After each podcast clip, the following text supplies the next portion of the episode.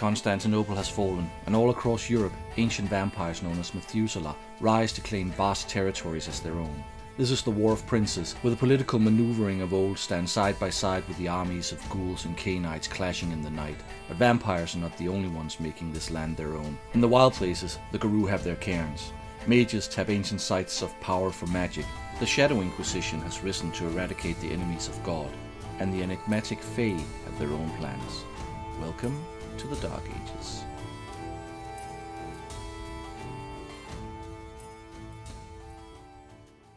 Greetings, dear listeners, and welcome to the first episode of season two of the World of Dark Ages podcast, where we go through the Dark Ages line of books and talk about each of them, both in terms of history and as gaming books. My name is Jacob. And I'm Peter. So, this is season two. We've gotten ourselves a new logo, though, if you're listening to this through various services like Spotify, you won't know because I can't figure out how to change the logo on those services. If any of you have any experience with that, please let me know because I haven't been able to figure it out. Uh, we're also up to six patrons on Patreon and considering various extra things to post there other than just the early postings of the podcast. We've also done our first interview, and we certainly hope to do more. If any of you would like to be interviewed, then please do contact us. Other than that, well, I'm just ready to go on, go, get on with season two, especially since this is the second time we're recording. The last time I messed up, so fingers crossed that we're getting things done the right way this time. Yes. Um, Peter, have yeah. you been up to anything interesting? Well, speaking of, of getting things right, uh, we, we actually uh, got an email uh, from one of our listeners uh, who, who also happened to be my girlfriend, so, so we have to take care of this.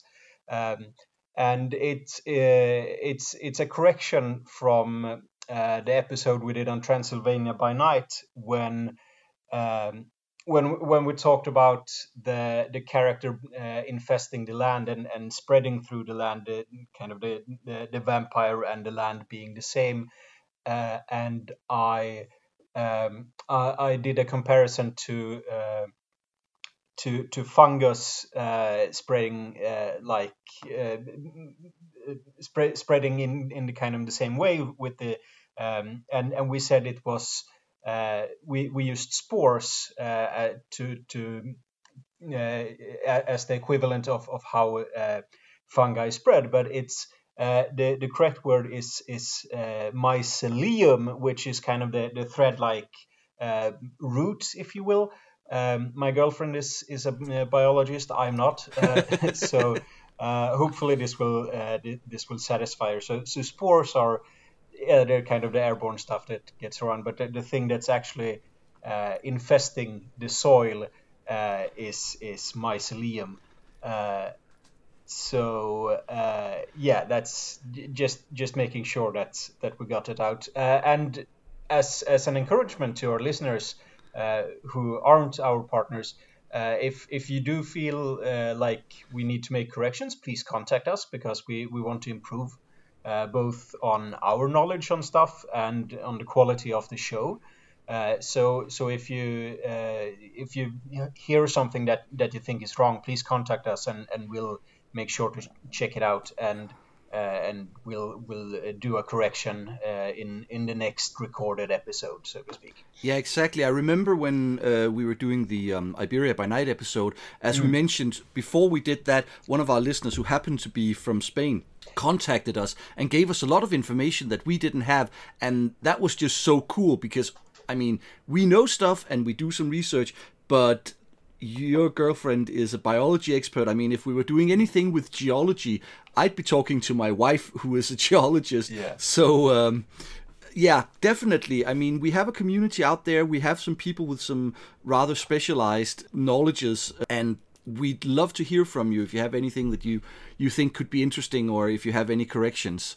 But yeah, things over here in Denmark, gray, rainy, but hopefully, if nothing else changes, on Monday, I am going to go on my yearly trip to the Christmas market in Lübeck.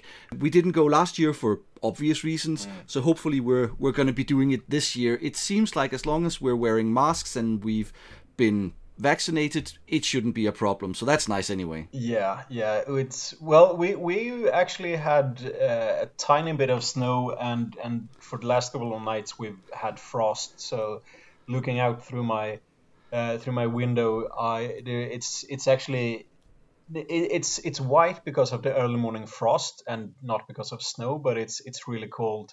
Uh, so yeah, win- winter is definitely coming. Uh, we're we're just gonna see how long it stays, or if it's gonna do a back and forth like it usually does. yeah, exactly. So obviously. The book we're going to be looking at today is the Dark Ages Vampire Core book. In fact, we've divided it into three parts. So today we're looking at the prelude, the intro, and the first three chapters. Basically, the part of the book that establishes the setting, the clans, and the roads. And speaking of the setting, this updates from 1197 when the first book was set, and obviously we then went through various dates with some of the books that were published for the first edition. Now it's updated to the year 1230. And what's going on in 1230, Peter? There's a lot of things going on uh, in in Europe, and, and since the game is set in uh, medieval Europe, that's that's the area I'm going to focus on. Uh, but yeah, starting off uh, with it's going to be a lot of religions and wars, uh, just because that's, that's isn't it always? Yeah, unfortunately, uh, in at least in some ways. But um, uh, the Teutonic Knights that have been a subject uh, for the podcast and, and the game setting, uh, they uh, they they got basically permission from. Um,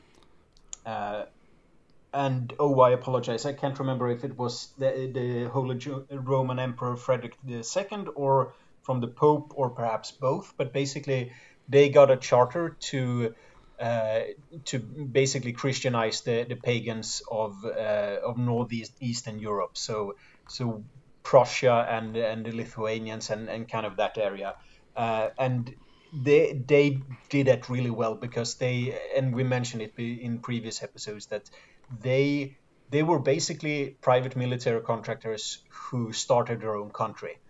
Um, mm, yeah, which is yeah, they, they managed to take over quite a bit of land. Yeah, and and it wasn't like yeah we we controlled this land for the emperor or the pope or whoever. They were a private enterprise, uh, a holy order who who ruled their own country, uh, and they had like um, they they had people under them who who uh, swore fealty to them. Uh, so that's kind of interesting because it's it's very different from the kind of nation state way of thinking that we have today. Uh, it wasn't always like that. Uh, and depending on what kind of cyberpunk dystopian future you're uh, wishing for, uh, it's it, it might be something similar like that, but with mega corporations. those of you who have read Neuromancer, for example, for will will kind of recognize that.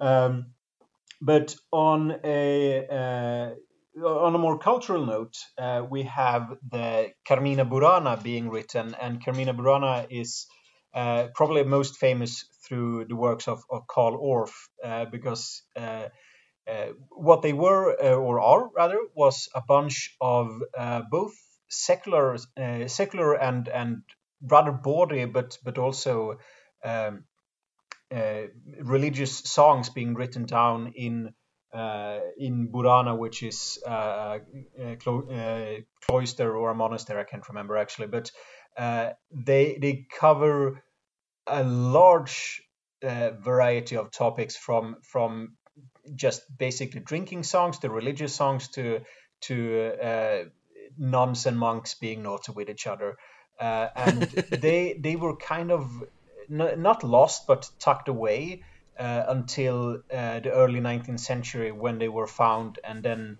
uh, rediscovered rather and then later on uh, Carl Orff uh, set them to music and and the most famous one is is uh, O Fortuna which has been featured in oh so many movies yes.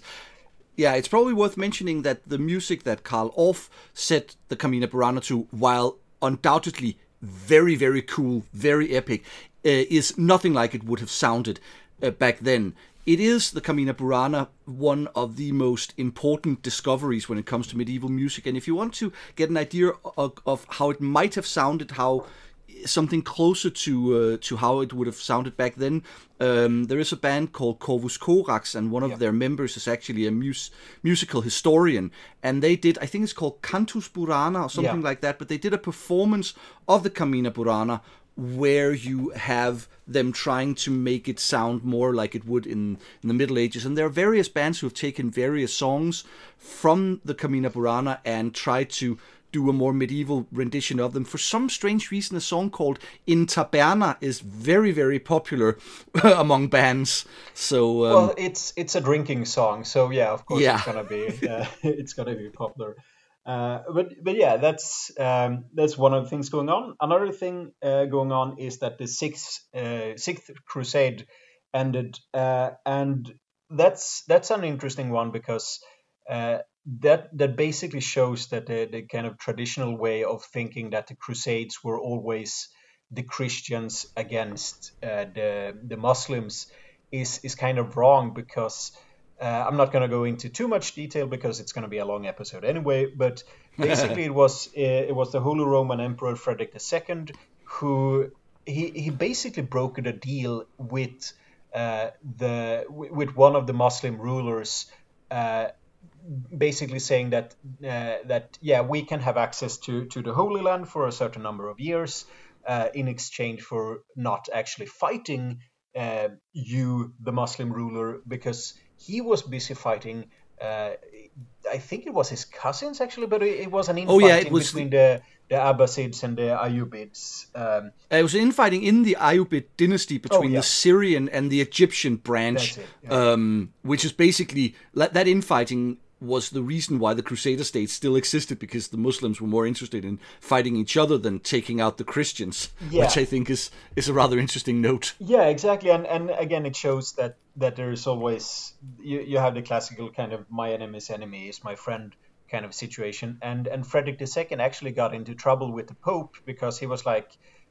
Not like I'm gonna go and fight Muslims, but you don't actually fight them. So come on, do do something and and he was like well i i secured the holy land yeah but you didn't actually fight them and like yeah okay so, yeah. so it was a bit of a back and forth between them um, another place that's uh, is is in the middle of a huge back and forth uh, is is england and wales because uh, at this time uh, england uh, was for for obvious reasons smaller or rather different than it is today because you still had uh, Wales and Scotland being and Ireland as well being independent countries and hadn't really been conquered by England yet.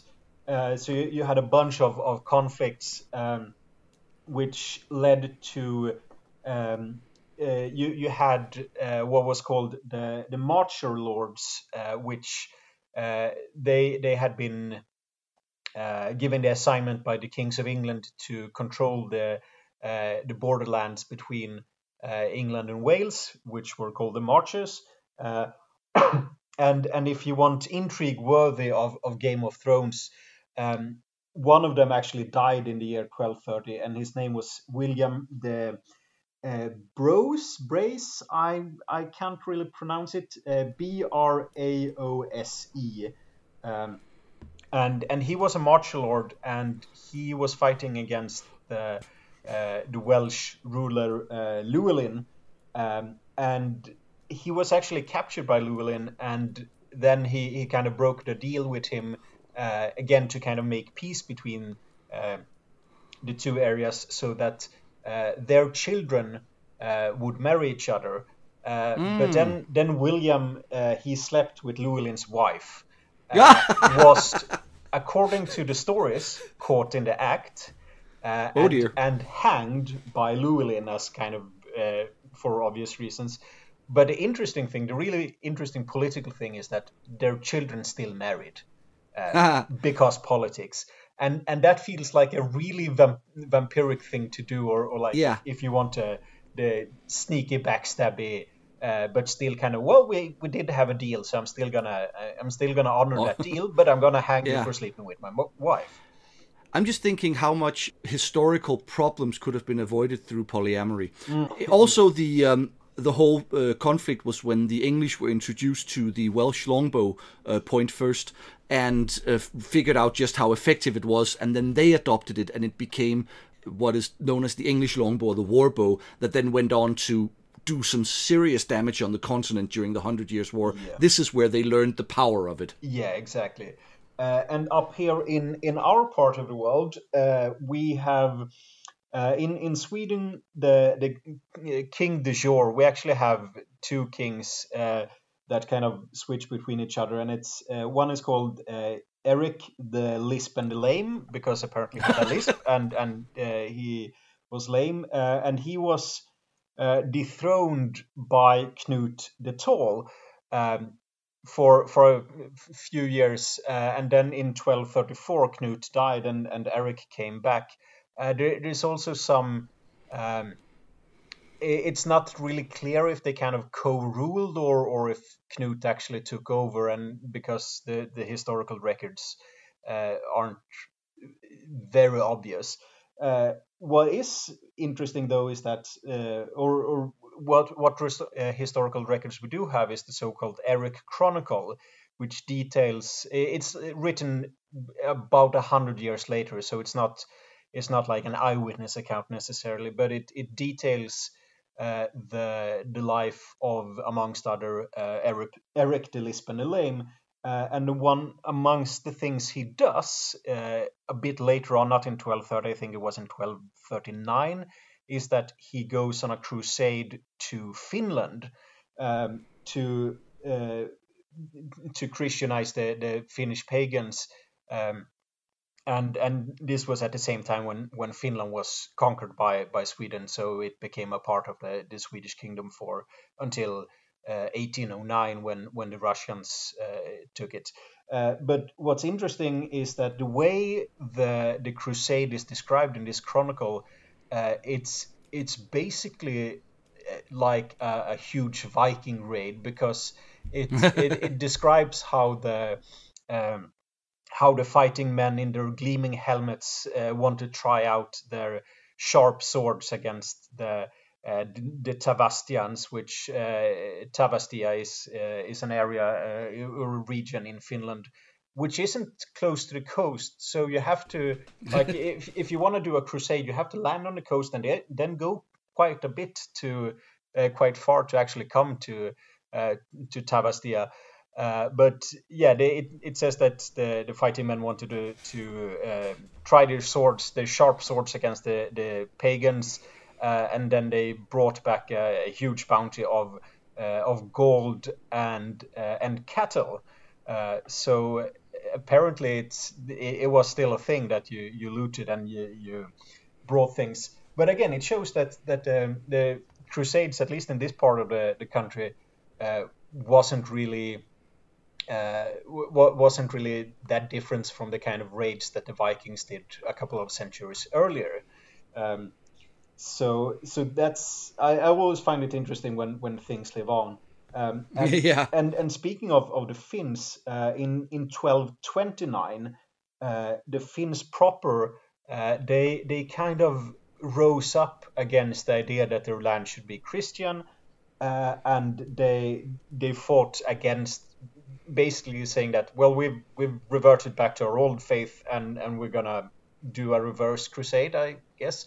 Uh, and, and, and a really interesting thing is that Pope Gregory IX he uh, actually condemned uh, the island of Gotland for uh, for supplying the, the Finns proper. Who Finns proper is an ethnic group in Finland, um, mm. and he he condemned the island of Gotland for for basically selling them horses and weapons and and other supplies, which again shows that the whole Christianity versus non-Christians uh, isn't really that clear cut because the island of Gotland is is very Christian, uh, and since it's um, uh, it's um, uh, it, has very good.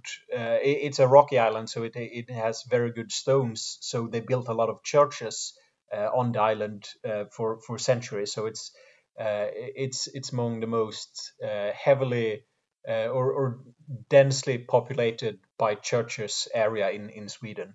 Um, yeah, but you know when you have capitalism versus uh, religion, capitalism tends to win, mm. and of course Gotland at this point was just inundated not only with churches but also with merchants because yeah. all of the merchants from northern Germany would meet on Gotland. Yeah.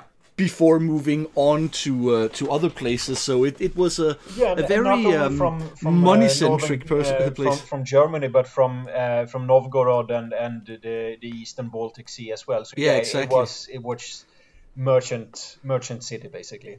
Yeah, so a lot of interesting places and interesting things going on that uh, that people can get their uh, their teeth into, if you will pardon the pun.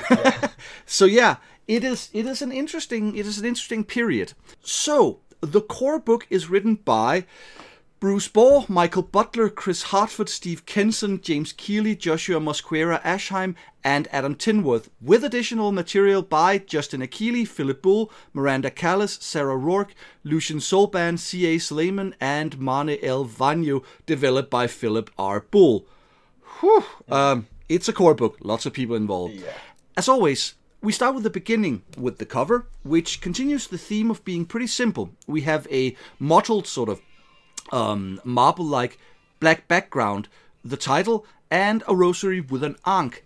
I really like it. I think I might prefer the first edition font over the new one, but other than that, I think this cover is more colorful and vibrant and although the Ankh rosary is pure fantasy, I like the look of it. So I think this cover actually beats the first edition cover and I think it looks really great. Yeah, I, I agree with it. Uh, I I can overlook the non-historical um, uh, uh, rosary, uh, but it, it looks cool, so it, it works. I, I do like the uh, color combinations. Um, fun fact: uh, rosaries at this point in time didn't necessarily have a cross or a crucifix uh, attached to them, so you just had uh, the beads, which uh, symbolize different prayers. If it's uh, I think it's Ave Maria and the Pater Noster prayers. So you would, uh, if if you've seen some movies, you can actually see uh, Catholics uh, kind of like counting the uh, the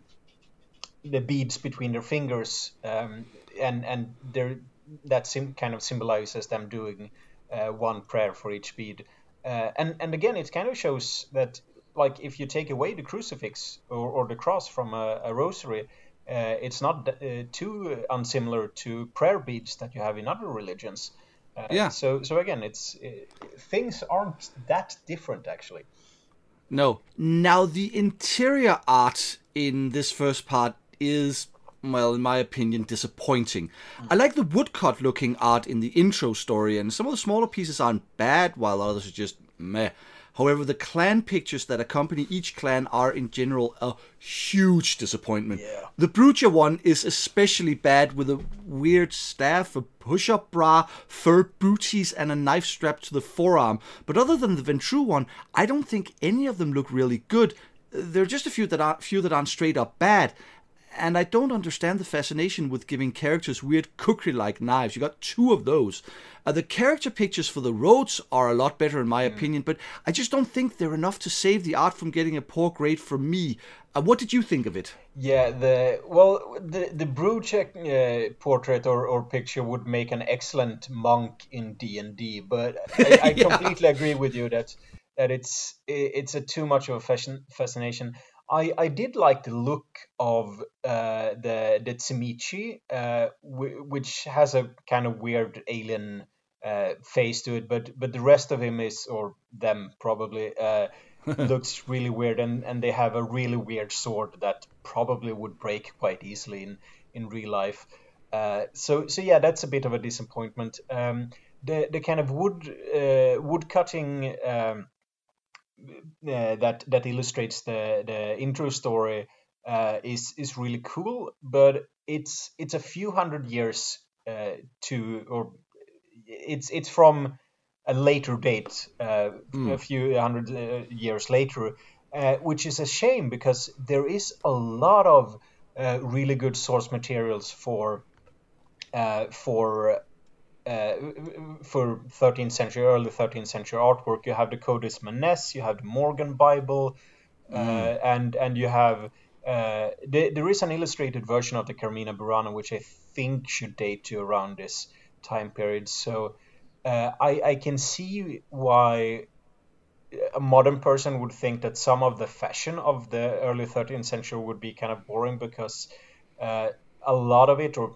not, not, some of it at least is is kind of uh, loose, flowy robes and gowns, which doesn't really leave that much to to like um, decorations and details. So if, if you're not into that sort of thing, uh, I can see why you you'd rather have uh, the more complicated uh, and and more tailored uh, fashion from from later centuries. But again, we we do have source material from this period, and I think it looks cool. So I, would have preferred that they used it. I, I think it's cool that they um, they actually have a very kind of distinct medieval style to the wood carving artwork. But again, it's it's too late for for the uh, the time that that this uh, game is set. So yeah, I don't know. Mm. It it gets a pass, but not nothing more than that as a grade for me. I think. Yeah, the uh, front inside does have a map, at which I think is a perfectly usable map. It's a map of Europe and the Near East, eh, including North Africa. And yeah, it, it gives you an idea of what's what and what's where. So, and nicely enough, they've they've remembered to give what is day southern Sweden to Denmark, mm. which is not always the case. But yeah, it's it's a really I think good map for just giving you an idea of of what's going on, and then obviously you can do your own uh, research if you really want to know where every city is and every river and stuff like that. So, so the map, yeah, that was a, a good addition. Um, the first thing we start with is an intro story called A Sacrament of Cain. Now, as listeners of this podcast will know I usually don't care for intro stories, and it's told by Anatole, an NPC that I really don't like because of Transylvania Chronicles. But I think this is a really good intro story that gives a quick intro to the most common take on Cainite history, which is the uh, uh, Judeo Christian take on it, or the Abrahamic, I should say, mm. take on it.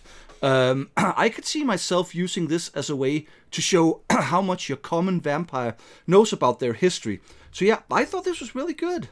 Yeah, I, I thought it was really good as well. I, I actually kind of do like Anatole because of of his kind of epic troll levels that, that he comes up with. Uh, but but yeah, I, I agree that it's uh, it's actually useful, and as you mentioned, you could probably use this uh, in in a game uh, to to kind of tell uh, players that like yeah, well this is this is the creation from from a vampiric or a Cainite point of view, um, and I um, yeah I, I, liked it. It it wasn't um, they one thing I really liked that didn't actually have anything to do with the story, but but rather with uh, with the layout is that they use a different font from uh, the one that they've used in the in the first edition when they do this oh, kind yes. of introductory story. So you can actually read what it says. Uh, which which is is I yeah that, that's a really big plus um, in in my book. So. Uh, but yeah, I, I, agree. It's it's a nice little story. Uh, it's actually quite long, but it's um, uh, it's a good introduction. Um, and yeah. I, I, like the perspective that it's uh, from an actual character as well. Mm. Next is the intro, and it's pretty short and sweet. Gives a good short intro to the setting and the game, with more in-depth explanations to come.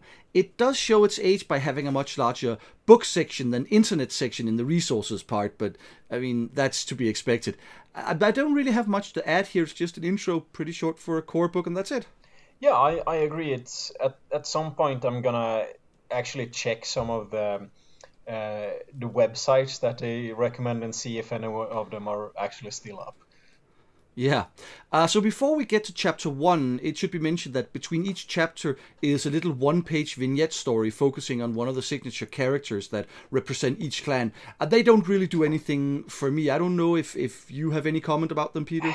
No, I like I, I don't have anything against them, but if it's if it's not a character that you care about, then they don't really tell you that much.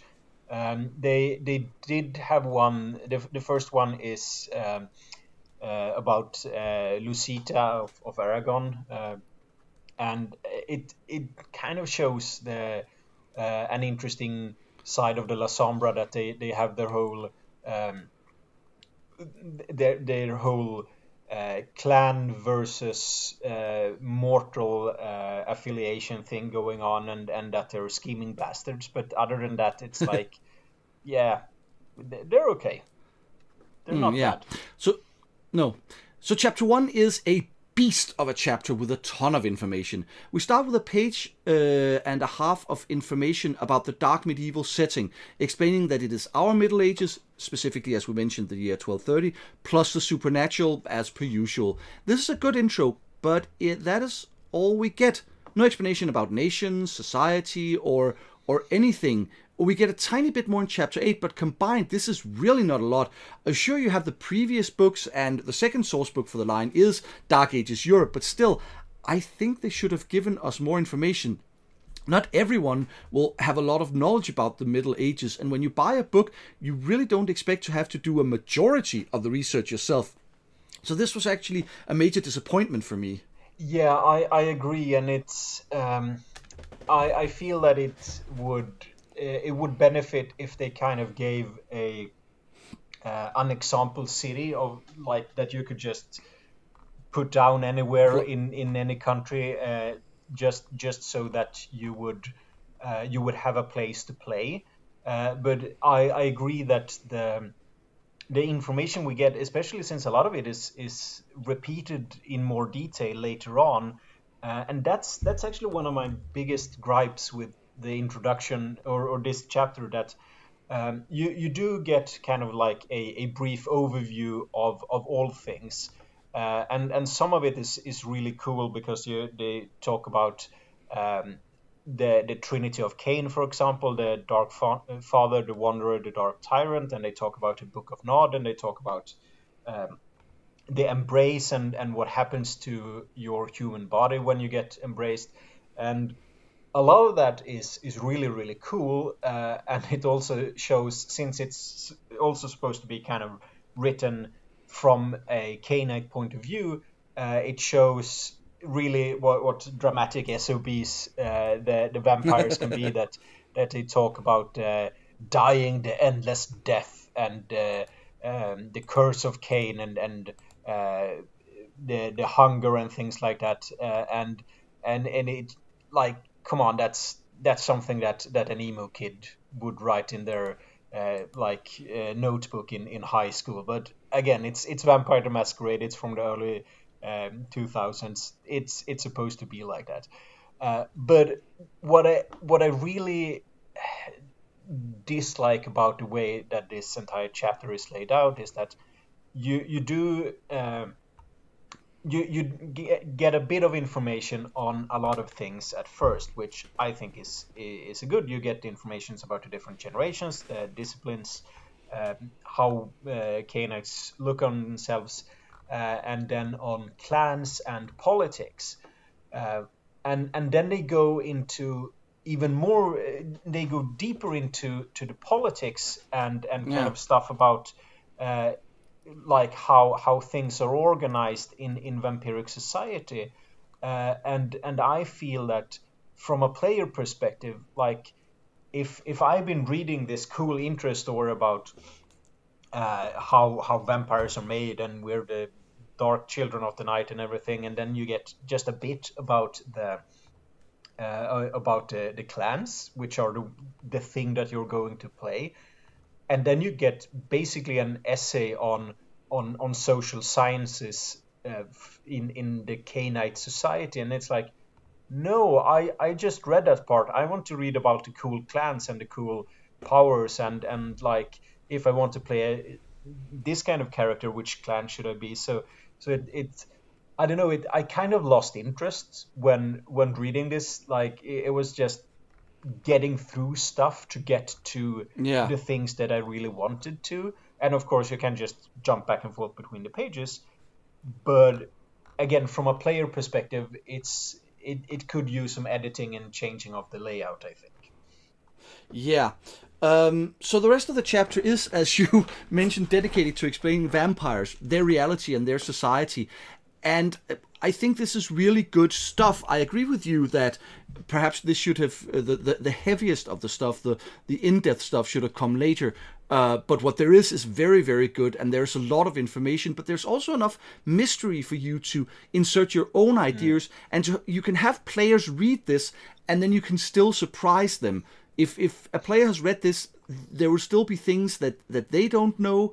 Uh, unless of course they've read other books. But a newbie player, there will be things that they don't know, so their uh, character won't know them, and you can you can spring surprises. I like how they've put even more emphasis emphasis on Cain and how a lot of vampires actually worship and pray to him. And I love the in-depth and graphic description of how the embrace feels. So right up to Society of the Night, um, there's very uh, little new information if you've read the previous books, but I think the information you get is presented very, very well. Yeah, I, I agree uh, that like if if you haven't played the previous edition, if you're a completely new player, then then it's it's a really good chapter. Except that a part of it should perhaps even be its own chapter. I don't know. Yeah, yeah, it's it's it's really really uh, really big. A lot of information, but it's it's I mean it, it's necessary. Um, and then we move on to Society of the Night, and I think this is where we're going to be spending a lot of our time because there is a big change here, namely high and low clans, as well as the way roads are handled and the concept of the War of Princes. Yeah. Now, if we start with high and low clans, the idea is that in Christian Europe, the clans are divided with the Brujah, Cappadocian, Lasombra, Toreador, Tzimisce, and Ventrue considered high clans, and the others low clans they portray this as having risen alongside feudalism, uh, though that obviously retcons the way Cainite society was portrayed in the last edition. It's part of what seems to be an effort to make Cainite society mirror mortal society, which becomes even clearer with the roads and the domains of the War of Princes. So let me get your take on this high-low clans, and I'll see how it matches with my opinions on well, it. Well, I, I agree that it's a bit weird that they change it so that it's supposed to follow the rise of feudalism because you've you've had the establishment of the high and low clans even before like like back in uh, in in Roman times and ancient Greece and and more or less even before that. Um, and especially since the uh, they they've been talking about how uh, Brujah are kind of um, they which are a high clan, but then they they they started kind of the shift from for Brujah, for example, from the from how they used to be to how they will be in in modern nights, which is more of the uh, uh, this almost stereotypical anarchist punk rockers, uh, fuck the system kind of kind of guys and girls and others. Uh, but in in this setting they're supposed to be like the more the, the warrior philosophers with with lofty ideals and uh, and and goals and everything like that and it's it's kind of weird because the, the feudal system of Europe isn't really that old uh, at this point in time at least not from a vampiric uh, point of view yeah. so having them be like yeah we used to be a really noble high clan and like, what? When you mean like just a couple of centuries? That's that's like yesterday. yeah, but we really used to be, and now we're kind of falling. But but yeah, there was. Come on, it, it hasn't been that long. Stop being so dramatic. Uh, so so that doesn't really make sense. Um, and I think you wanted to talk about the Cappadocians as well, don't you? Yeah, um, it's it's kind of interesting because the Cappadocians they're they're put among the high clans, um, and it's like, well, they're scholars, and you know, they they are, are good advisors, and they're very Christian, which is nice. Uh, there's this whole idea about um, not being high clan because they're they're outsiders who are not Christian in their own lands. They would be high clans, and it's um, it's kind of weird because I would have preferred a bit more granularity. I mean, in in mortal society, you have the three pillars which we've talked about. You have the nobles, those who war. You have the um, peasants, those who toil, and then you have the clergy, those who pray. And I think if they done this whole high-low clans a bit more granular, then the Cappadocians would have ended up in the in the middle tier. Uh, the mm. Brujah might as, might also because they've been you know like you said they they've been reduced from their status where they were once philosopher kings they no longer are whereas they mentioned that the Malkavians they were definitely one of the top tier clans uh, in Rome because they were allied with the, the leaders and they helped guide Rome uh, for better or for worse and and help them when they fought against the um, the Carthaginians, and also it makes it a bit weird that the Tzimisce are considered a high clan. Yes, they are the ruling clans in the east, mm, but mm, they're not Christians, and they're they seem rather outsiderish. So they're, yeah, I, I can see some good ideas in this, but I think that that there there's more. I don't know if I should call it bad, but there's just more that that doesn't really feel right with me. I can certainly run with it, and I can see some interesting things with it, but I would have preferred a more a granular structure, more and, and more explanation. It seems like they're making a lot of excuses as to why it's, it's this way, rather than trying to explain how the high clans managed to take this position and why the low clans accept being called low clans. Yeah, that's that's kind of the other thing because uh, at the same time the or, or, speaking of the Cappadocians because they're they're on their way uh, down and out in in more ways than the Brujah are. Uh, so so it's kind of I, I can kind of see the point that that they are still clinging to the to their old status and that it's going to be a tragedy when they spoiler alerts get eaten by the Giovanni. uh, but but at the same time, it, it kind of feels weird. It, it it's it feels like they they got stuck uh, in the in the high clans just because and and as you say they, they kind of struggle uh, for uh, to struggle to justify it afterwards so so yeah it's it's a bit weird um, yeah, and I mean it it's it, it just seems like they they had this idea but they weren't quite clear on how to uh, to implement it. Um, and and so it comes as as a bit clunky yeah. in the way that it's introduced. Um, so anyway, following the presentation of high and low clans, we look at princes, possible positions under princes, uh, the traditions, and the various types of punishments that can be doled out from princes of domains.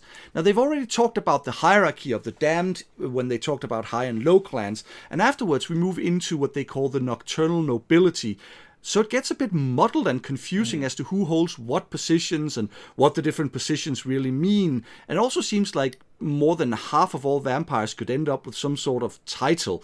Uh, and as you mentioned, it, it's it gets a bit repetitive. They repeat information uh, a, a lot in this book, uh, but I do really like this section since I prefer games that take place in a defined domain. And this really gives you ideas on how to run a city and set up rules, uh, set up the prince's court, etc.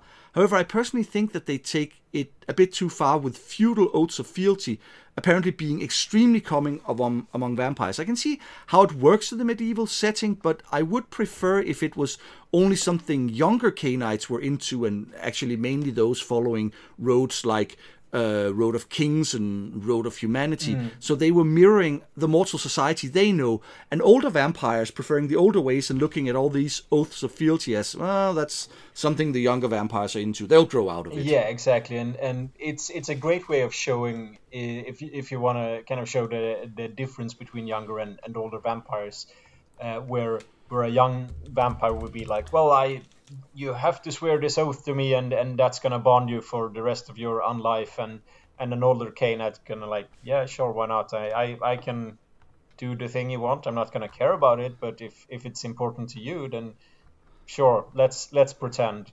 Uh, and then they can get really upset when the the older vampire kind of breaks their their, their oath of fealty because reasons.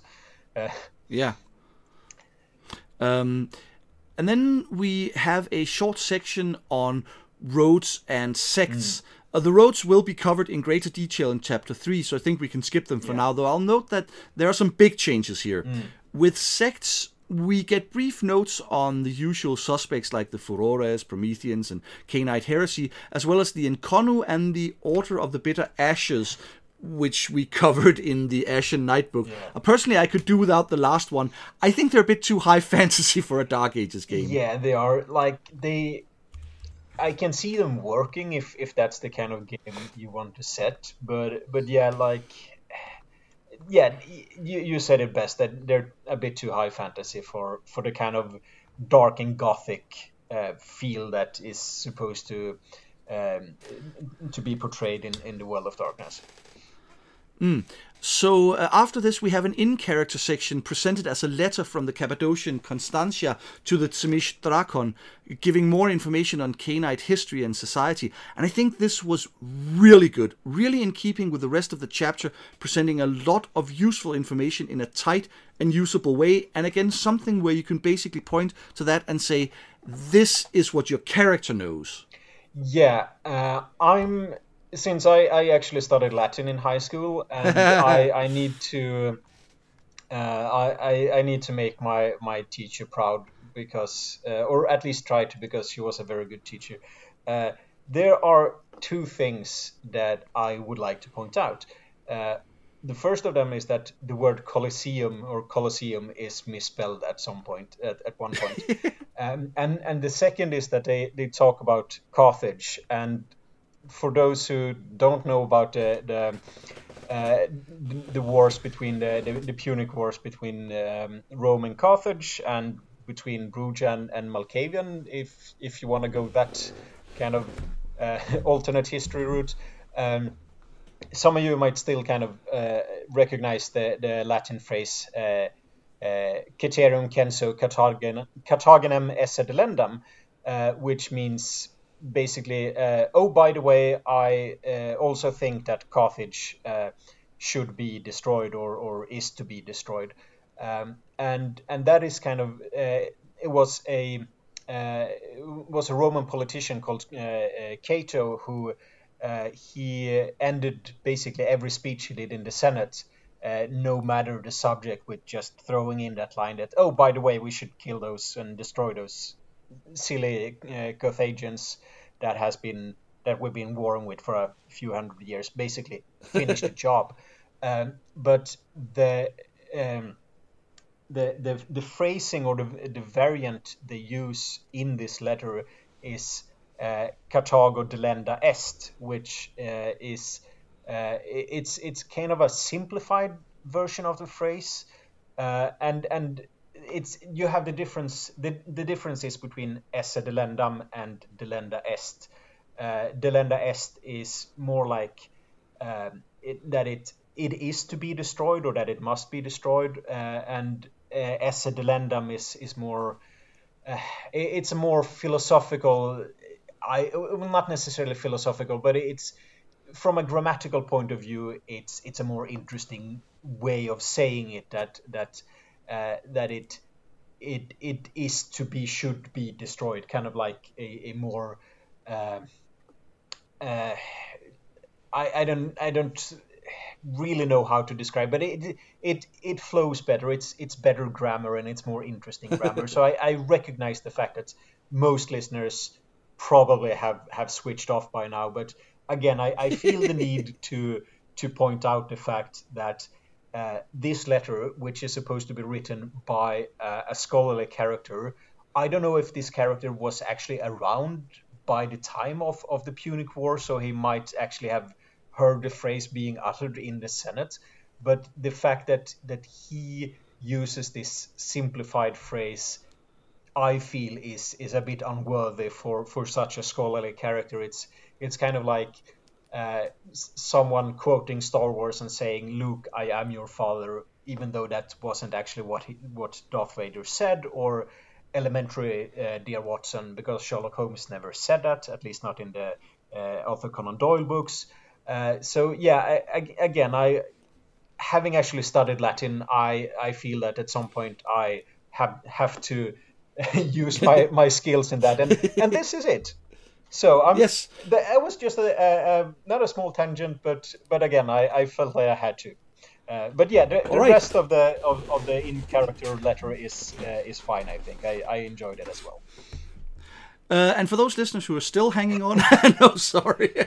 Um, it, actually, this reminds me that uh, I'm I'm really sad I never studied Latin. I should have done that. But anyway, Um, moving on, we end with an explanation of the central idea of the second edition, the War of Princes. The very basic idea is that a few Methuselah have either awakened or decided to take a more active role, and that Europe has been carved up into what is basically Cainite quote unquote nations, each with a monarch uh, who rules through various lords and princes. Uh, we have the fiefs of the Black Cross under Hardestadt, the baronies of Avalon under Mithras, the courts of love under matriarch Salianna, the Sea of Shadows under Montano, and a few minor areas like the Obertus landlords, the Tzimisce Voivodate, the city-states of Italy, and the Midnight Crescent, which is not really minor, but it lies outside the area that is focused on, which is obviously Christian Europe. Mm.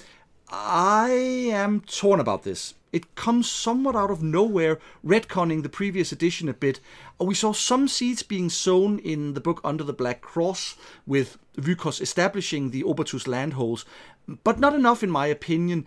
And we suddenly have a new Methuselah introduced in the form of Matriarch Salianna we've never heard about before. So that's just sort of, oops, there she is, and it's like, what, where, who, when, why? Yeah.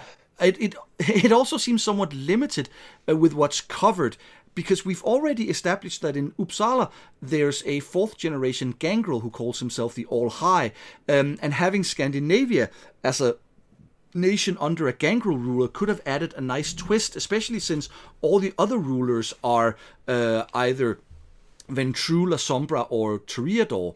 Um, so I think this this could have been done, but also this focus on something so big as a war between these Cainite nations, I think it takes away from what I think is more interesting and in many ways a more plausible um, setting for a game.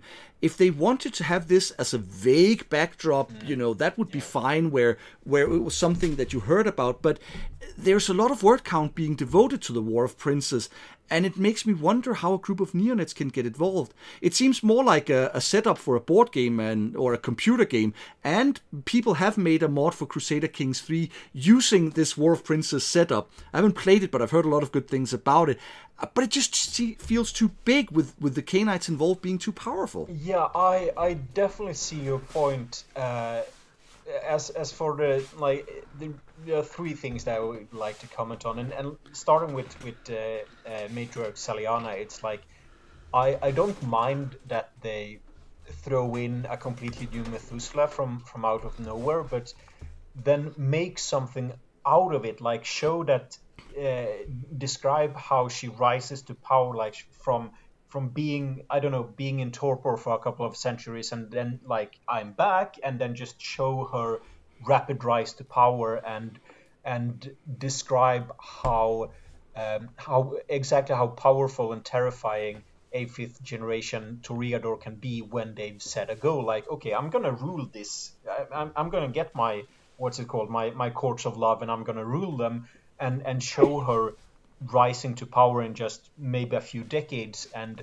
and how terrifyingly powerful she has to be to to succeed at.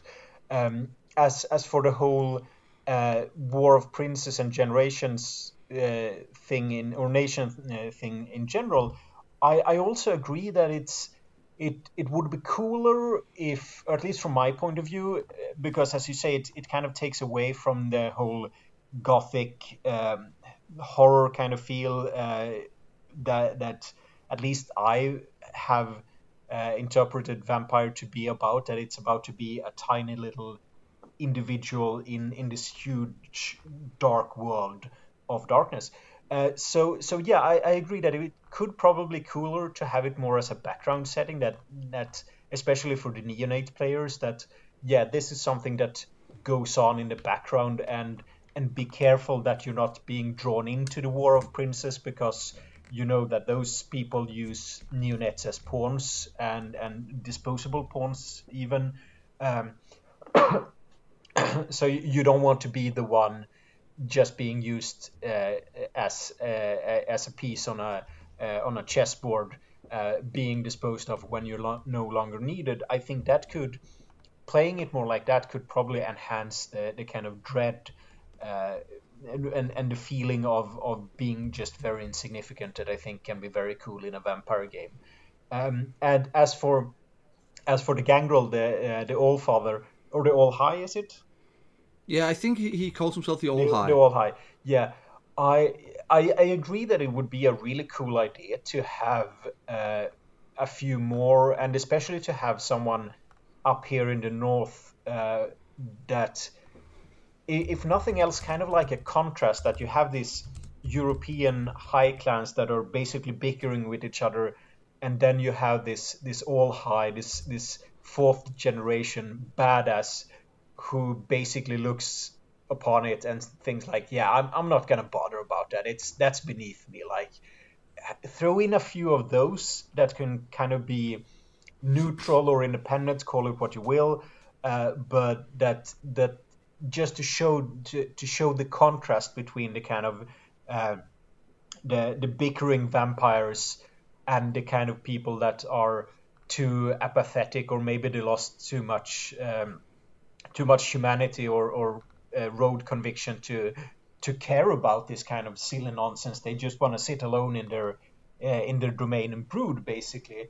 Uh, and I think that would be a really cool kind of uh, what do you call it? Not compromise, but but a, a distinction from uh, Yeah. a contrast uh, from this political um, kind of nonsense that that some vampires think is so interesting.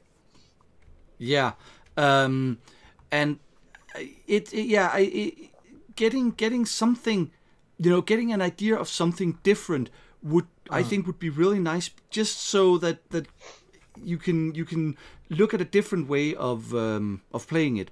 Now we end this chapter with a lexicon, which is a really nice thing to have. No further comments here. Yeah. It's just you know a lot of lot of terms being thrown around. Nice to have them defined. Yeah, exactly. A chapter- Uh, copy it and hand it out to new players so that they know what what the heck you're talking about. Yeah. So chapter 2 looks at the 13 clans, starting with the high clans. They spend some time talking about the justification these clans have for them being high clans. And while it makes sense to have these justifications because it shows how the high clans um, think, I'm still not fully sold on the divide. I don't know that these justifications are, en- are enough for them to have become high clans. But anyway, um, we start with Clan Brujah, a personal favorite of mine, and I love how they have made it canon that the Brujah founder was a practical and pragmatic person who was diablerized by a more emotional child, because that's uh, that's my favorite sort of backstory for the uh, the Brujah. And as a Brujah fan, I like the presentation. Still hate the picture oh so much. like the presentation of the clan. Yeah, I, I agree. uh, and one thing that I really like that they've done in this version uh, or edition is that they've they've changed and I would even say balanced some of the, the clan weaknesses. Uh, and more on that later. But but what I really like is that uh, the reason for for the Brujah having the the frenzy basically as their weakness uh, is uh, isn't because of of some uh, vicious Baali infernal uh, scheme or, or ritual or something, but it is actually Cain uh, cursing the first Diablerist, uh, which I, I think it makes a lot more sense that that the clan weaknesses comes from from a higher power, so to speak, rather than than it it being something that uh, that other vampires can inflict on each other because like why haven't they done that to why haven't everyone done that to everyone else if they could have done things like that uh, but but yeah I, I also really enjoy the Brujah and and I like what they've done and I like that they've started again uh, they kind of move from the whole uh, lofty um, lofty idealistic warrior uh, philosophers uh, into the more kind of modernite rabble rousers, and they did a similar thing in, in the in the first edition. But what I really like is is that they um, they kind of show that um, the the things that modernite Brujahs complain about the Ventrues, uh, the the Dark Ages Brujah were kind of responsible for themselves. So it's I, I do like the clash between the Ventrue and the Brujah and and the fact that they aren't really that different from each other when you get down into the really nitty gritty. And I, I do like that kind of conflict. I just think it's beautiful. Yeah, yeah. You just don't ever say that they are as Yeah, similar exactly. as they actually are. Yeah. Uh, and speaking of of, of clan weaknesses, uh, with the next three clans, the Cappadocian, the Lasombra, and the the Toreador, I, I think that's where the uh, there's some interesting things with with Clan Cappadocian. It's it's mainly just a bit of a nitpick because their clan weaknesses they look like corpses, and um, that means that that uh, the, the clan weakness says that the difficulty of all social roles are increased by one. And I'm just thinking, uh, why does that affect, let's say, charisma plus expression to write a stirring speech? Yeah. Because the people who are going to hear that speech are never going to see that the person who wrote it looks like a corpse. But that's a, a minor nitpick. With Clan Lasombra, I like that they've um, changed it so, in addition to not having a weakness, because of their ties to darkness, they now take an additional point of damage from sunlight because in the Middle Ages, how often is not having a reflection going to be a problem? Yeah, uh, exactly. it's it's it was a very weak one. And with Clan Toreador, it's just that they have the same uh, curse, but the the backstory and explanation of why Mm. Cain gave Clan Toreador that curse, I think, adds a lot to to the clan. I, I encourage people to read it just because I think it's really really cool. Yeah, I I agree. Uh, I I do think it's a problem the way the the Toreador weakness is phrased. That if they look at something, Yeah. uh, uh, uh, a thing of beauty, and it's like, what is a thing of beauty? It's it's gonna it, it could be completely arbitrary, and in a way that could be cool because you could have this. I don't know this completely bestial Toreador who thinks that that the uh, the art of war or, or actually fighting a battle is a thing of beauty and like oh look at the way that knight sliced the head off that poor innocent peasant or, or whatever uh, but I, I think that or at least if, if I was going to play a Toreador I would talk to my um, my storyteller and kind of define what my character would consider a thing of beauty uh, because beauty is in the eye of the beholder. Um, and so so so kind of figure out so that it makes sense because like if if you have just just take modern art for example. Like some of it is literally just a line and a dot on a canvas and that can be really cool but if you're a 3000 year old toreador who has seen the beauty of the painted marble uh, sculptures of, of parthenon in athens then i don't think that just a, a line and a dot on a canvas would have the same kind of effect as uh, a beautifully carved marble statue, for example. Um, but again, it's it, it's not necessarily s- s- n- uh, something uh, negative, but I, I would kind of talk with my storyteller to figure out what, what makes sense. Um, Yeah. as as for the Lasombra, I, I really like them in this edition, and, and I kind of touched upon it previously, but I, I really do like that uh, you you have the whole uh, they they have their uh, Amici Noctis kind of um, in clan. I don't know if you should call it a sect or a club or a cult or, or just a bunch of, of people, but I, I really like the, the the kind of clash uh, between their their earthly allegiances, like uh, like um, a lot of them are in in uh, uh, on the Iberian Peninsula. So you have the uh, the Muslim Lasombra, uh, who kind of support the the Muslims during the war between the the Christians and the Muslims. And they could set that aside to sit down at the same table as their Christian clan members, and and kind of decide kind of behind the scenes what they should do uh, about the whole mortal affair things. So I do like the fact that they focus so much on on clan politics and and how that affects their uh, actions when it comes to their interaction with the mortal society. Uh, it's it, it's a really interesting thing that that they do. Yeah, exactly.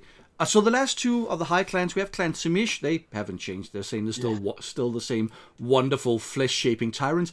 And then Clan Ventrue, they are your favorite. So uh, all I've got what? to say here is that of all the clan portraits, I like theirs the best. Yeah, well, it, they're they're one of my favorites. Uh, as as for the portraits, uh, I I agree. He, he looks like he's actually wearing some kind of armor that would be historical. Um, the leg armor again are a few uh, centuries too early, and and it doesn't really make sense because he's he's wearing some kind of chainmail uh, shirt, and then he has this fancy, uh, this fancy metal leg armor that isn't just chainmail, uh, and like if if you wanted to protect just something with plate, then it would make more sense to uh, to put it on your on your upper body because that's where all of your important organs are. And yeah, sure, he is a vampire, so he doesn't care about his kidneys,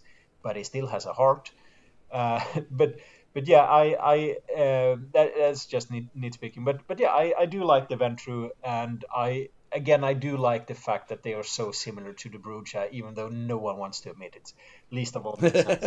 um, and and I I, I think it's really interesting that uh, again they, they're starting to show what kind of uh, what kind of clan they are in the modern nights with them focusing more on kind of uh, mortal guilds and and influencing the not just the nobility but starting to realize that hey money that's probably going to be a really cool thing in the next couple of centuries let let's focus on that Um, yeah, it's it's funny given how much the Ventrue are portrayed often as staunch conservatives. Mm. They are one of the most modernistic mm. clans being portrayed here yeah. because they've realized just what they can get out of the changes in mortal society. So um, we then move on to the low clans, which includes a section on how the Salubri were a high clan and then got eaten by the Tremere, yeah. who are a low clan. Mm. Uh, here we also have a mention of the various bloodlines, the Baali, Libon, Lamia, Lhiannan, and Gargoyles. They're not covered in this book, which I think makes fine sense. You know, you have to limit word count, and also this is the kind of thing that nobody's going to complain is going to be in a later book. Um, with the um, with the low clans, one of the things they've done really well is with some of the more problematic clans like Clan Assamite yeah. and uh, the Setites, they've really done their best to get away from the um, in many cases racist stereotype. There is no mention in uh, the um, Ravnos of quote unquote gypsies. The clan Assamite are noted as referring to themselves as the Banu Hakim, mm-hmm. uh, and it being the vampires of Europe that call them Assamites, and also love that they include all three castes in their description, yeah. and they mention how the Assamites see themselves as Cain's judges. So they're not just the mercenary assassins they were in early editions. That's the the kind of Assamite you see further um, into Europe, but on on the borderlands and in their in the lands that the Assamites are strong, they're they're not just assassins and mercenaries. They're they're still trying to hold on to this ideal of the judges of Cain, which is a take on them that I've I've really loved. Yeah. Um. So that's that's really good. Yeah, I I completely agree that that they've basically fixed, especially the Assamites, uh, and and I do like the kind of the the clash between the, the high and the low clans, how they described it, and and um, the, the the kind of n- not infighting, but but uh, the conflict between the two um, between the two. Uh, I also really like that that they more or less gotten rid of the Baali because they were never a favorite of mine, uh, and I, again they're they're kind of too high fantasy and and and almost silly with the whole oh let's worship demons and the devil and, and whatever. Um, as as for the Assamites, yeah, I, I completely agree that they they they fixed them. Um, the the same kind of goes for the followers of Set that they're not just the whole uh, hey kids you want to buy drugs kind of things that, that they were. yeah, uh, I I do think that there there's still some things that are a bit problematic with them in in the way that they're they're, they're kind of too stereotypical uh, Egyptian kind of let's let's worship our Egyptian god kind of thing. But considering when uh, this book was written, I think it's it's a really good job that they made. Of course, you can always do improvements, but I, I really like what they've done to the to the Setites as well. So yeah, good good job on that. Yeah, the, the low clans uh, contain some of the clans, clans that come with a lot of baggage. Mm. The Assamites, the followers of Set, uh, the Ravnos, even the Malkavians, yeah. they are some of the clans that, if if you want to maintain at least some consistency with how they once were, it takes a lot of work to get rid of all the um, of all the unfortunate stereotypes Yeah. that have a connection to real world culture and it's something that i think you see a lot when people are making modern day vampire larps um, they one of the things that they really work on is explaining how you can take these clans and portray them in a way that is not just negative cultural stereotypes yeah. which is something that i really appreciate and it's something that you know we'll we'll see as the books progress, we'll see an, an advancement in the take on them. Uh, as for the rest of them, Clan Gangrel, they haven't changed much, Yeah, and my- their weakness is still Yeah. still quite problematic for long term play. Yeah, yeah, exactly. They still have that that crappy uh, weakness. Um, my my only I, I on my list of, of clans and, and like notes on uh, on the different clans.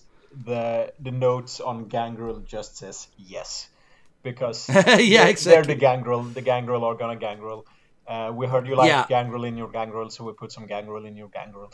Um, but but yeah, Yeah. they they've been the same as as always. Um, Malkavians, uh, also one of my favorite clans. I, I really do like them. Um, for uh, the the clan picture, though, I don't really like that much. It it shows. I'm assuming it's supposed to be some kind of mad monk or cleric. Uh, it's supposed to be Anatole, supposed actually. to be Anatole? Holy shit, he needs Yeah, to make the-. Uh, all of all of the clan pictures are supposed to be the um, the um, uh, sort of signature character for that clan. So the Malkavian clan picture is supposed to be Anatole. The Tzimisce clan picture is supposed to be uh, Vykos, and so on and so forth. so that is Ah, okay. actually supposed to be Anatole. yeah, okay. And yes, he does need a makeover. Yeah, but uh, an interesting thing though, just just from uh, going back to one of our earlier side quests when we talked about uh, uh, what kind of weapons would make sense for for vampires. He he does have a sword, uh, a very does. fantasy kind of sword, but but still, but it it kind of makes sense for vampires to have it because if if you're fighting.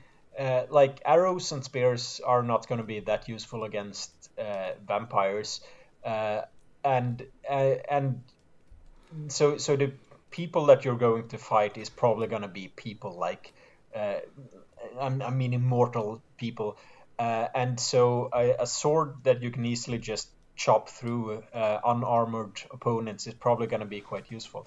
Um, Yeah, exactly. but, but yeah, I um, you, you mentioned that that uh, the Malkavian could also be problematic, and I'm, I'm assuming that you're referring to mental illness or men- mental yeah, the way that mental illness gets gets handled. I mean, with with in the here they sort of lean into how mental illness was viewed Yeah. in the Middle Ages, which it has its own problems, but at the same time, I like that they're they're taking a bit of a uh, a medieval look at it, and they lean into the whole seers and oracle things, where there was a tendency in the Middle Ages if if madness wasn't the result of demonic possession, then it was usually seen as more of a, a holy thing, and certainly uh, among um, non-Christian cultures, but also in Christian cultures, there was this whole idea of divine madness.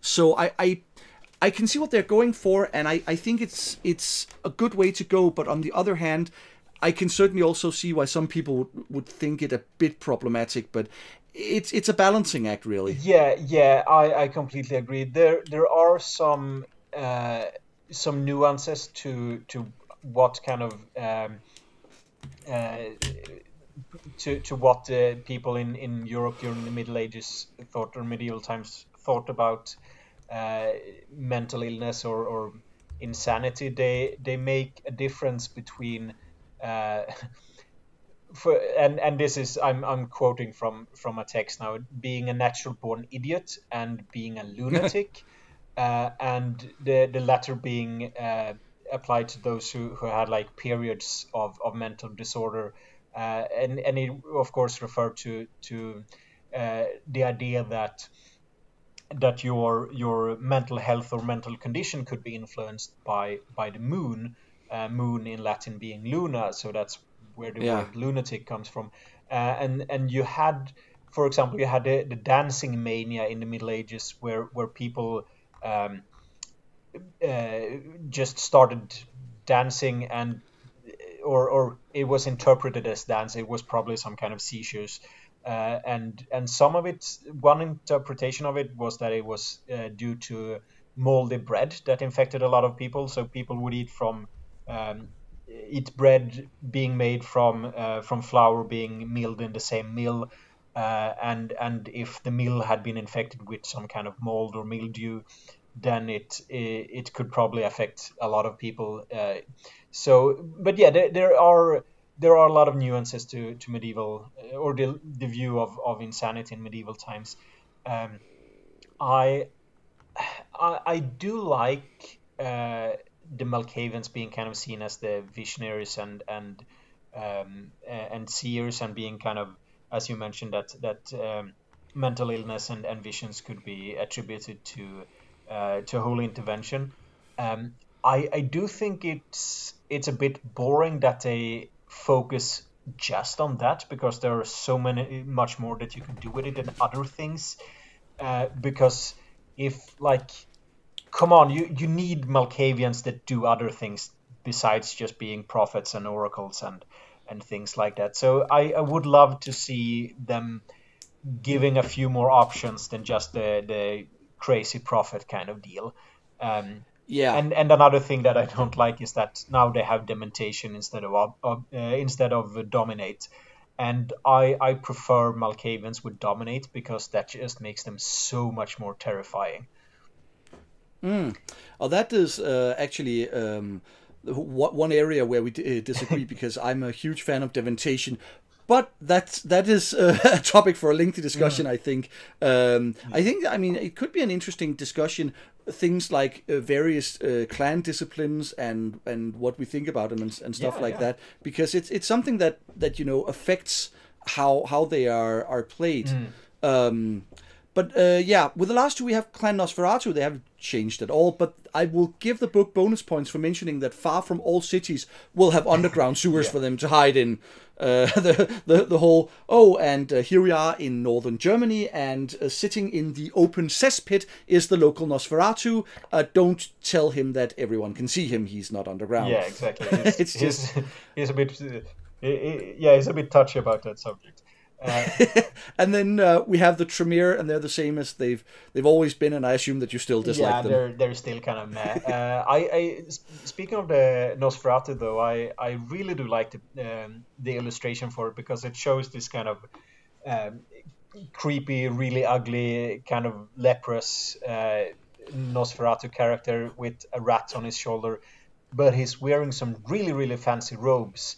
Uh, oh yeah. And I I I would love like to have a character, a Nosferatu character, who has some kind of position in um, in in the princely court, perhaps even being the prince of a city uh, themselves, uh, and just just just have this this complete clash between this completely horrible and and repulsive person, but being dressed in the finest silks and embroidered clothes, and and and just to to show that that this is a character that still cares about well not their not their appearance because that's kind of hard but the, but their presentation and and to show just how horrifying they can be even though like it's it's the old saying you can't polish a turd and it's the same like you can't you can't dress up a Nosferatu to be anything but a Nosferatu.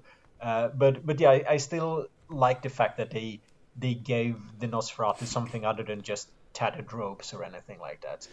Yeah, exactly. This is one of the times where they where they break with the stereotypes, and I think that's something that that would be nice.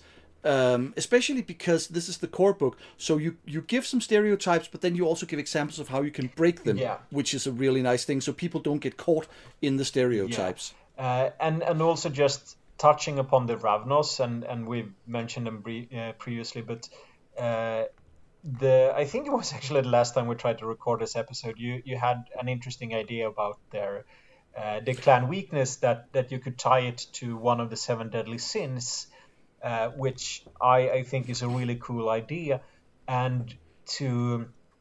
Uh, because again, they, they have this kind of vice that they have to uh, they have to be addicted to, uh, which is really problematic because oftentimes you just got to get a bunch of, of kleptomaniacs.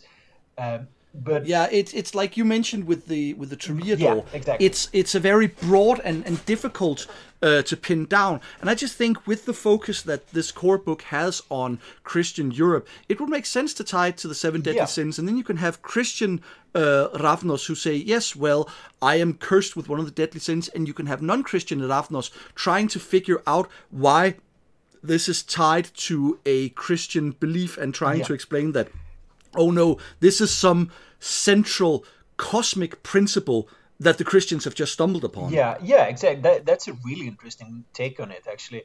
Uh, and I'm I'm also thinking again, like we did Toreador, that that talk to your storyteller about how Yes. you define your vice. Uh, and and I also think from a story, storyteller perspective, I think it would be an interesting idea if um, if it's not like if, if the the the vice you have isn't set in stone. Like if if let's take a kleptomaniac for example that that you are compelled to steal things uh, that it, it would be nice if it wasn't always like yeah you have to steal the most uh, expensive thing in the room but kind of like you you get to roll uh, i don't know self-control or, or uh, um, willpower or whatever and and if you get a lot of successes. Perhaps you just uh, like yeah I'm, I'm just gonna steal this carrot or this this spoon because no one's gonna miss it. But if you fail spectacularly you kind of like you feel that you want to uh, take something really important. And and you can do the same with basically every vice or, or sin. Like if uh, if you're a compulsive compulsive liar then perhaps uh, you you start off or in in some situations you just have to tell uh, white lies or, or insignificant lies. But when it comes to to uh, other more perhaps more stressful situations then then you kind of have to tell the big lies. Uh, and so be, because that that allows for more nuanced and and uh, uh, more nuanced uh, style of, of playing which which also I think would be at least for me if I would have played a Ravnos would would be a bit more interesting and fun uh, be, because I can kind of adapt to the situation and do what makes more sense and wha- what's more interesting rather than like having that yeah I always have to tell a lie because that's going to be boring really quick Yeah, exactly. If if anyone's ever played a um, a pooka in uh, Changeling: The Dreaming, they will know how utterly annoying it can get after a while. Um, so chapter three is about roads, and much of what they've done here I absolutely love. They have divided the roads into five main roads. Beast, heaven, humanity, kings, and sin. Each road then has has diverging paths that one can follow, but they don't have to. Uh, you have, for example, chivalry for kings. You have devil for sin.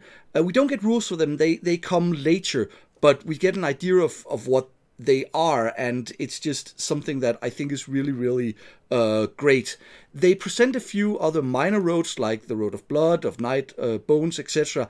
They don't give ro- rules for them, and I would have liked rules for them, but I don't see that's that big of a problem.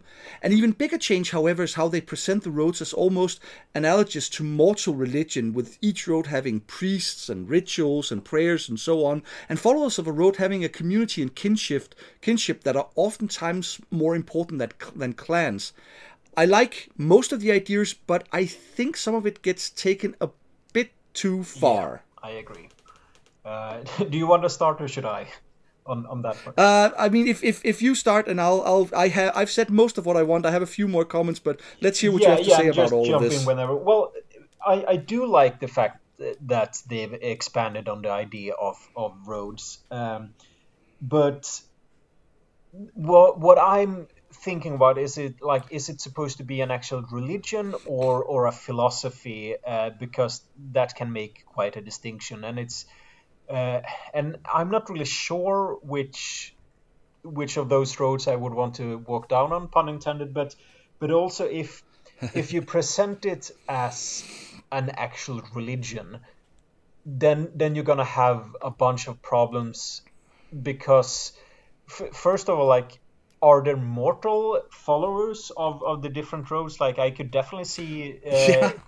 uh, well, most of them basically uh, could probably attract mortal followers, and and also uh, uh, many of the clans are described as them basically courting uh, their would be uh, children to to be embraced, so that like when when do you talk to your children about about roads of uh, like like is it because it, it it especially the the clans that really court um, the mortals for years and and especially if you ghoul them for a few decades beforehand like do you like sit down and, and talk to your uh, would be child about the road of heavens or the road of kings uh, and and what happens if if they don't care about that. And uh, so so you have that kind of more I don't know uh, more more philosophical debate on on how roads would actually work if they should be considered um, uh, religions. But then if if they're gonna be uh, a religion, then then you need organization because that's that's basically one of the yeah. criteria for a religion. And and they talk about they, they do talk about wandering priests of the different roads, which I don't have a problem with because that kind of makes sense, even if it's just a philosophy. You could have like the the wandering scholar or the local scholar yeah. who, who knows about stuff. Um, but then they talk about excommunication and exactly, and, yeah. And the reason that the the Catholic Church could excommunicate people uh, was because it was a huge organization, it was a huge bu- bureaucracy, and people cared about what they were saying. Uh, unless you're a Holy Roman Emperor who got excommunicated like three or four times, but then you made penance and then everything was fine, at least for a while. But but still, it's like if if you are on the road of kings and you sit at the court of love in Paris, are you gonna care about what what a someone down in Italy says about you and like, oh, hey, sire, lord, uh, the the the prince of Venice excommunicated you, and you're gonna be like, who and what are they gonna like? Why do I care? Um, so I do think that's a bit problematic, if nothing else, from just a practical point of view. Yeah, exactly. How how the hell do road followers communicate, especially that much? Because the way that um, the the most organized religion of the area, Catholicism, communicated was you disseminated it from uh, up high, from the the curia, from from the pope down to the archbishops, to the bishops, to the individual priests, and so on. But vampires, they don't travel very much, and they don't have that much of a network. So let's say a, a follower of the Road of Kings decides, screw the Road of Kings, I'm going with humanity, and yeah. makes a bold statement about that somewhere in Genoa, and he gets excommunicated, and he flees, and he ends up in Scotland. How are followers of the Road of Kings going to know that he was excommunicated? I mean, is is the, the, the leader of the Road of Kings in Genoa going to write a million letters to all the, the yeah, people exactly. that he know, and how does he know them in, in other places? Yeah. Uh, and speaking of, of the whole priest thing, how many positions does the average domain have? Because this basically th- this sets it up so that every road will have in a major domain uh, an Ashen priest dedicated yeah. to that road. You have five main roads, and we've already discussed that there are a bunch of other uh, positions. So it ends up with every goddamn character yeah. uh, in in, a, in an you area. Get you get a title. Yes, exactly. Um, so like I love I love what they've done with this focus on on the roads, and I love how they've they've sort of taken the most common roads, made them into each of them into an umbrella where there are, are paths underneath them so that if you don't want to follow the main road then you can you can walk a path that that fits yours better uh, a, a great example is the road of chivalry under kings where instead of focusing on you being the ruler you focus on serving yeah. a proper ruler yeah. so i think that's really really cool but once again because i think they're trying to m- create this absolute mirror of mortal society they've said mortal society has this very structured, very organized religion. Yeah. So we are going to turn the roads into a very structured, very organized religion. And from the way that we know vampire society works in the Middle Ages, it, it just doesn't really fit. There's something there that, that just doesn't click. Yeah, and and again, from kind of a gaming perspective, I I like it when things aren't codified in like like I, I don't think uh, or or rather uh, it, it's it's obvious that that vampires aren't talking about like yeah I'm gonna use my level three celerity or or dominate four on someone like they they they just use their powers and and it's yeah. kind of a the, the names for a lot of the powers are, is just just a meta thing for for us as players to handle things. And and I think that uh, or at least for me it would be a lot more interesting and and uh, make it open up for a lot more types of play if if it wasn't as defined in the like in the actual setting. Like yeah you're on the road of kings and i'm probably also because but but i'm more focused on on serving but it's still the same kind of philosophy so from from a strict rule perspective you would be on the road of kings and i would be on the road, uh, road of chivalry but in the game since none of us are playing these uh, like theological scholars we don't really care about the difference. We're like, yeah, we yeah. we we have the same kind of beliefs, but we differ in the way we practice them.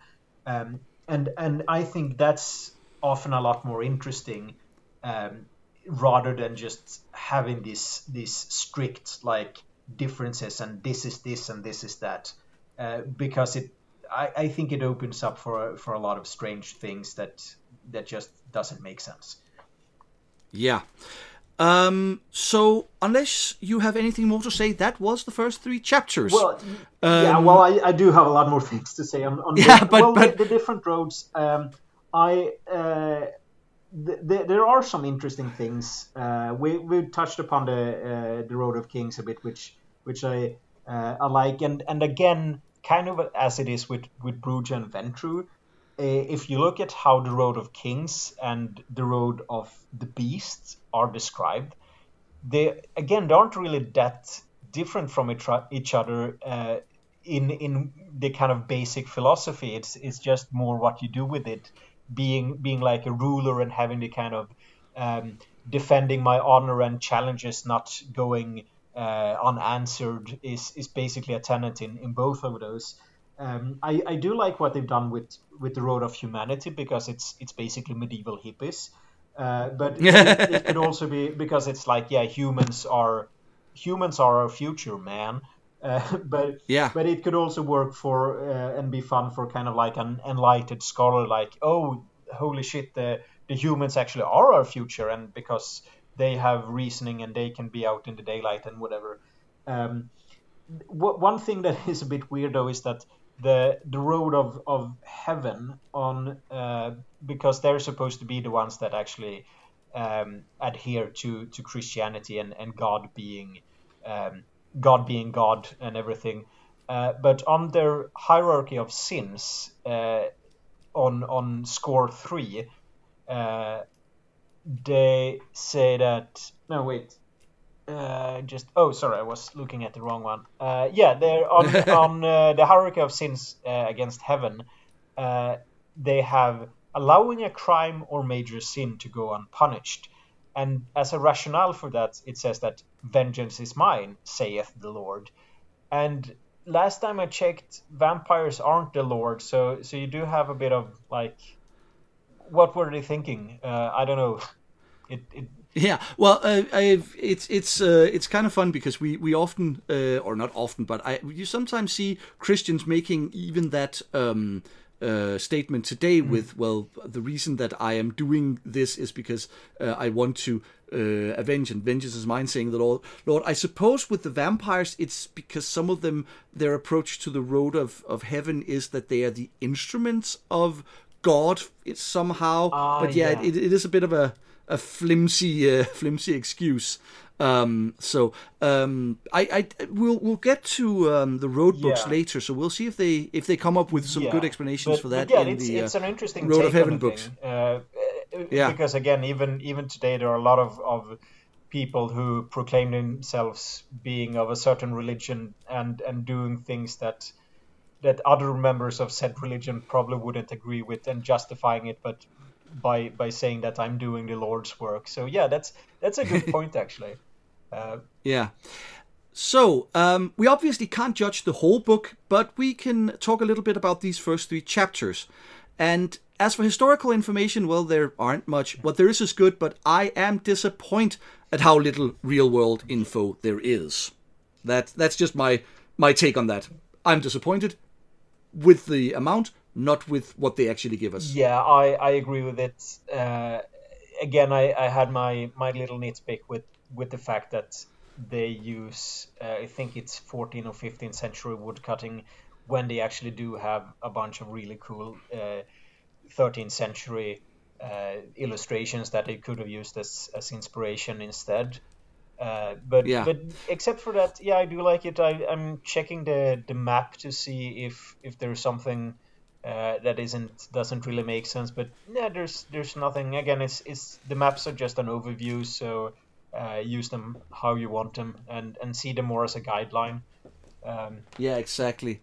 Um, for a core book, I think this does a wonderful job of introducing the Cainite world and vampiric society, the clans, and the roads. Um, as mentioned, I would have preferred a more narrow focus than the War of Princes, and I think they went a little too mirroring religion when it comes to the road, and indeed mirroring human society in general with the war of princes and the the sort of vampiric domains standing in for human nations and their wars and high and low clans standing in for feudalism. Um, but overall, as a game book, especially a core book which is supposed to introduce new players and indeed a new storyteller to the game, I think these chapters are are well done. Though you uh, you had some comments uh, that uh, I think were, were really good about repetition and stuff like that. Yeah, and and let, us not do the same mistake and repeat ourselves too much. But, but again, yeah. I, I just feel that if they they should have edited a bit more and changed the layout so that that things are in a different order. Because a lot of the things that you actually do have to trudge through is interesting or or kind of useful but it's in the wrong order. Yeah. Yeah exactly. So, so some few things that might could have been better but in general you know good good work and with that, welcome to season two of the World of Dark Ages podcast. You can find us on Facebook, on Discord, and we have a Patreon. A big thanks to all our listeners, both those who have returned and new ones. We will be back in two weeks with the second episode dedicated to the core book. And with that, Peter, do you have any last comments before we sign off? Well, I, I just want to thank all our listeners and uh, especially our our patrons. Uh, I'm gonna see if I can uh, get some kind of, of special episode up, uh, probably perhaps as a Christmas present. I don't want to make any promises, but probably around that time. Uh, and I, I just again just want to thank all of our listeners and and those who spread the word. Uh, of of the podcast, we've we've we have over 200 uh, followers on Facebook, which is is just really really cool. Uh, we're almost up to 50 episodes, which is also really really cool. And I I think it's fantastic that we have all of you uh, with us on this journey. And let's make it are, are we going to make it to 50 more episodes? Is there enough books for that, or, or should, do we need to do side quests? Well, if if we get some side quests, which we are planning uh, some side quests, mm-hmm. then once we've finished with uh, season three, I'm thinking we should be able to hit 100 episodes. So fingers crossed yeah. for that. Yeah, and, and we do have some ideas for, for when we get like 10 and 20 uh, Patreon followers as well. Uh, so if, if that's something you're interested in, or perhaps you know someone who's interested in that, uh, then then just join up. Otherwise, you we, we still love you for listening to our silly little podcast. Yes, that we do. And so it is goodbye from me, Jacob, and from me, Peter. Farewell, and see you next time. Bye.